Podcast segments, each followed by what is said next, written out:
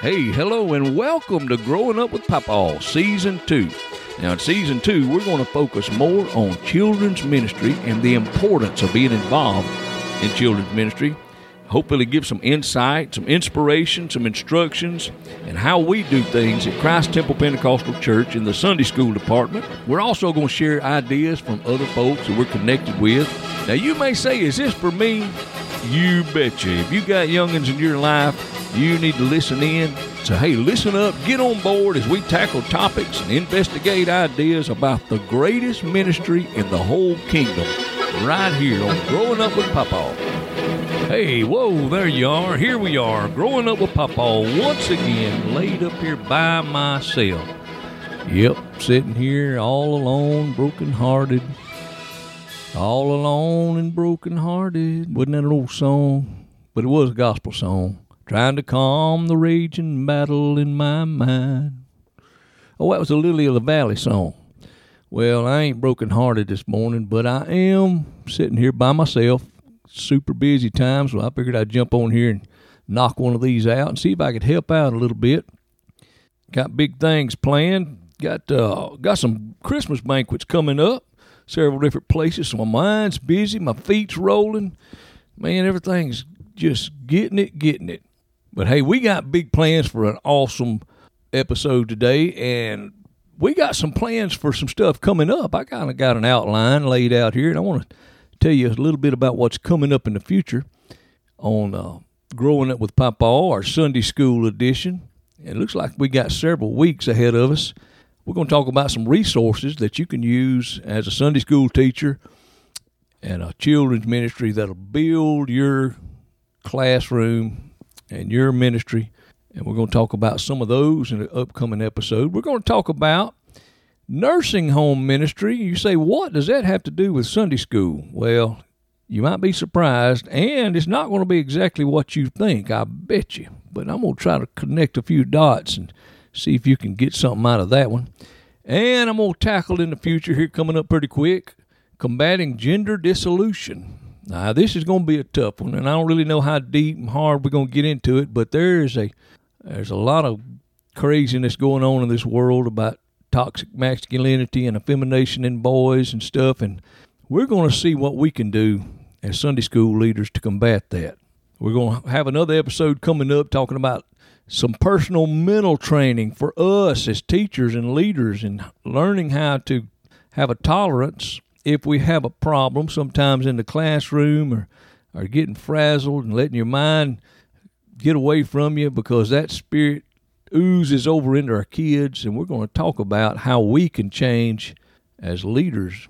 We're going to talk about some tips and tricks and suggestions on how to effectively lead kids into prayer and seek for the Holy Ghost. And I'm stealing a lot of this from Brother Tyler Hodge. Shout out to Kid Me and You. That's right. KidMin University.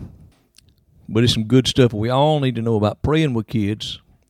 I'm also going to talk about what to expect at altar time with kids.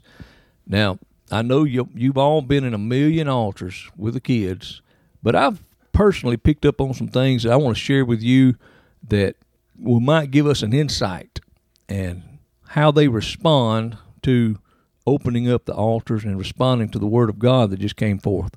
So stay tuned for that one. Coming up after that, I think I've hit this one in the last episode, but but I've got a story or two that'll fire you up about being more involved in children's lives, being that person, and some examples from the Bible and what we can learn from those and help point us in the right direction. I've got some personal testimonies that I could share with you. I think I've shared this story before, but we may hit it a little bit, my story, and how God tried to show me how important it was to get involved. Oh, and we're going to talk about every child is not a standard one, two, three, follow these steps and able to reach them. Each child is unique, each person is unique, and we have a beautiful story. And it just might make you tear up a little bit about a little girl named Jessica McClure. Now, don't even be Googling that name because you might find out before we get there, but it's an awesome story and how it takes different things to reach different people. We're going to hit an episode coming up in the future about what keeps us motivated and how to find things and create this well of inspiration to draw from. Everybody's got something in your past, and we're going to tell a story about a guy in Vietnam that did just that to be able to survive.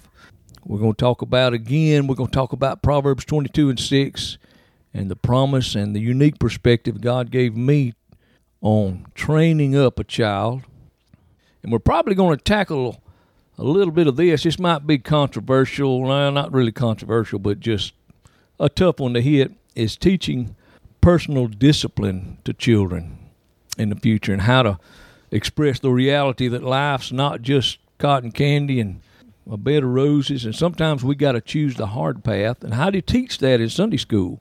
And sometimes it's tough because we because we're constantly portraying, expressing this fun, awesome, and we need to. That's what the hook is. That's what our hook is, is to get them and let God do the rest of the work after the hook gets in them. Is that it's all fun and games and it's it's awesome, cool, and then, but then one day they're gonna wake up and realize, hey, there's more to it than just showing up at Sunday school and getting candy and playing games, and how to teach some of that and how to implement some of that so they don't get this culture shock or this this shock whenever they get out in the world on their own and can't handle it. We all need a little bit of personal training, mental training. And if you don't have that in your life, everybody, we're probably going to fall on our face. Everybody's going to need to do a little bit of discipline, self discipline. And we're going to talk, talk about some of that and other things. So stay tuned for some of that. So that's what we're looking forward to in the next little while. Whoa, Boots. When you hear that sound, that means it's time for Hair and the Biscuit. That's right. Just a little something you wasn't expecting that we gonna pull out and check out before we go any further. All right, get ready, Boots. Here we go. Hair and the Biscuit. I think I'm about run out of close encounters and near misses on my part, and that's a good thing. But the Lord has been mighty good to me. And if I can think of any more in the future, I might throw them in here. But I'd like to start another little series. I've been spending a lot of time on my daddy here lately. We've been sawing some lumber down at the sawmill, getting ready to do an addition. Been cutting some pine and cypress, stacking it up and getting ready to, to do a little carpentry work. But my daddy is a unique individual, and there's several notable miracles in his life that I'd like to share with you over the next few episodes. Uh, we'll start off with this one. My daddy had open heart surgery for the first time, probably 10 or 12 years ago. He was around, I don't know, he was in his, he was about 60, I think. Anyway, it's been 8, 8 10, 12 years ago. I can't remember. But he had open heart surgery. He had a massive heart attack, and his Widowmaker uh, vessel, whatever, if you know anything about that, it was completely like 99% stopped up and it was a miracle they were even able to go in there and do anything with it. But he had quadruple bypass surgery back then, and he rocked on, done pretty good for several years. Well, here just a couple years ago, he had another heart attack. We went and checked him out, and all the bypasses they had installed was clogged up, and they had to do a second open heart surgery, which is tough. But they went in there, and I think they were able to do two or three bypasses. One of them they weren't able to get through because of where the stents and the bypasses were before. But anyway, they done the surgery, and after the surgery, he still had no energy. He still had chest pains. It was just couldn't get up and go like he should. And after checking him back out and evaluating him, they decided that the surgery really didn't work. Only one of the vessels took a little bit, and it was just a small percentage of blood flow there. And they pretty much told him to go home, sit in a chair, and just he can't do anything. Definitely don't get hot, don't strain, which is completely against my daddy's personality. And they was going to fit him with a a vest that would shock his heart back to back to if if he had another heart attack or if it stopped beating. It was just doom and gloom is all the doctors could give him. Well, my daddy wasn't going to take that. He's had seen God work several times in his life, and He said he remembers the very instant. And one night he was talking to God. He said, kind of having a pity party. He said, God, I know you can do this. And you know that I want to be able to go and work and do and, and be productive. And I don't want to sit in the chair the rest of my life. And he felt horrible. He said he felt a supernatural feeling, just a warmth, hit him top of his head all the way to the sole of his feet and took his breath. And he, he can explain that feeling to you to a T. He said it was a confirmation. He said from that moment on, not only did he feel a thousand times better, he went back to the doctor. The doctor told him that his heart percentage usage or whatever was back up to 55% from way down in like 30s, which they say 60% is about anybody, all anybody could even hope for in, in a, a good man. And he's at nearly perfect heart condition. His doctor told him there's nothing wrong with your heart. And he's been working, sawing lumber, flipping logs by hand, reaching and getting it, mechanicking, going ever since. And he tells everybody that comes by that'll give him just a second just exactly what God did for him. And you can definitely tell it in him. Before, his color was bad. He just looked bad, weak, couldn't do anything. Now he's out working me at the sawmill at nearly 70 years old. So that's one of the miracles. And I'm telling you, we've got several more to go. So y'all just hang on. Daddy's got several we can talk about before we get very much further. We return you now to your regularly scheduled program. But hey, today let's talk about a couple things that I think would help to grow your Sunday school, not just in numbers, but the energy, the reputation, the the growth, overall growth in Sunday school. And one that we probably all are a little bit involved in, but we all could probably get a little more involved in is social media promotion. Now, you think that may not be all that important, or maybe you kind of have a reservation about that. And I understand a little bit about, you know, people spend a lot of times on their phones and it can be a bad thing. And, you know, we want to stay away from that. But I heard Brother Urshan on his one of his latest podcasts, Biblos. He was interviewing Brother Morgan, Harlan Morgan, and talking about his book and how to reach teens. And they made the statement that Paul used everything that he had to reach the lost, to reach the world, to preach. Sometimes it was a boat. Sometimes it was an upper room. You know, it was different thing. Whatever he had available to reach as many people as he could, that's exactly what he used. And I feel like that that's why we need, need to use social media to promote what we have going on because this is the salve that saves the world. This is the this is the balm of Gilead that we need to apply to every soul in this world and let it do its work. And we need to reach as many people as possible because we've got to show the world what's available. People is flipping through their phones and looking at videos, may not know. Uh, they may be attracted to things that they shouldn't be, but hey, when they see excitement and they see it put together in an orderly fashion and it looks professional, it's going to spark their interest. It's going to make them wonder, hey, this is a local church. This is somebody, this may be something I want to get involved in. My children may need this. And it helps us reach new people. It's going to create a reputation. It's going to plant some seeds of influence that we need. It takes a little bit of work, but it's worth every ounce of it. So find somebody who's a little bit savvy in that area, put them to work. Hey, we need more social media promotion because that's what the world's looking at. So if you've been kind of thinking about it, do it. Get going with it.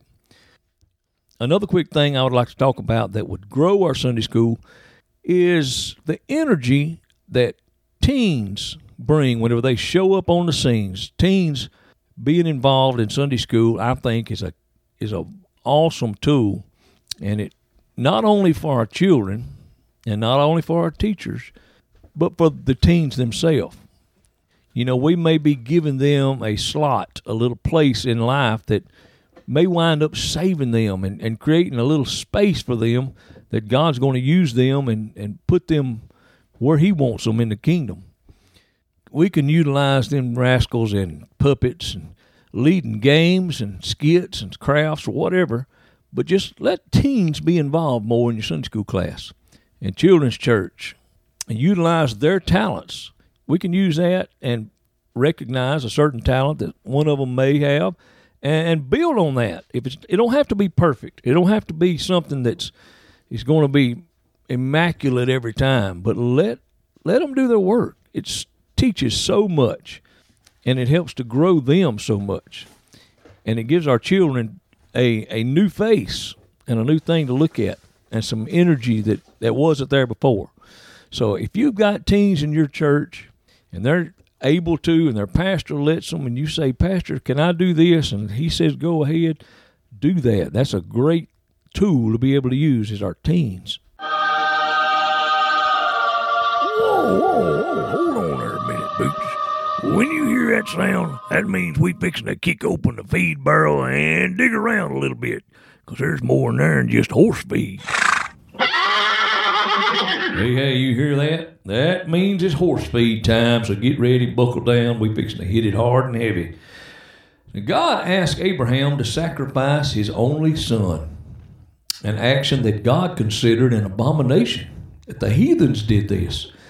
Child sacrifice was hated by God, yet suggested by him. Why? Now, I don't know for sure, but maybe, just maybe, God wanted to see if Abraham loved him as much as the pagans love their gods. Do we love God as much as the world loves their idols? They'll stand in line for hours and pay big money to hear a singer scream their voices out at a ball game and wait in scorching sun for hours to ride a roller coaster to experience a few seconds of thrill. And the thrill of the Holy Ghost is unmatched. A normal Wednesday night Bible study is incomparably more exciting than any Super Bowl, and the eldest, most crippled but anointed one God Jesus name apostolic preacher has gotten more value in a nasal hair than any pop or country singing star out there. Does God know that you love Him as much as this world loves their gods? Let's show Him today. We return you now to your regularly scheduled program. Well, it looks like we about used up all of our time. But Y'all stay tuned next time. I think we're going to talk about a friend of mine and his story is going to show us just exactly how important it is to point yourself or help point somebody in the right direction and how critical being pointed in the right direction is. It's a cool story about a friend of mine who got his pilot license and his first solo flight turned out to be pretty scary. but it's a neat story. Y'all stay tuned next week. Growing up with Papa. All right, let's get out of this rat hole.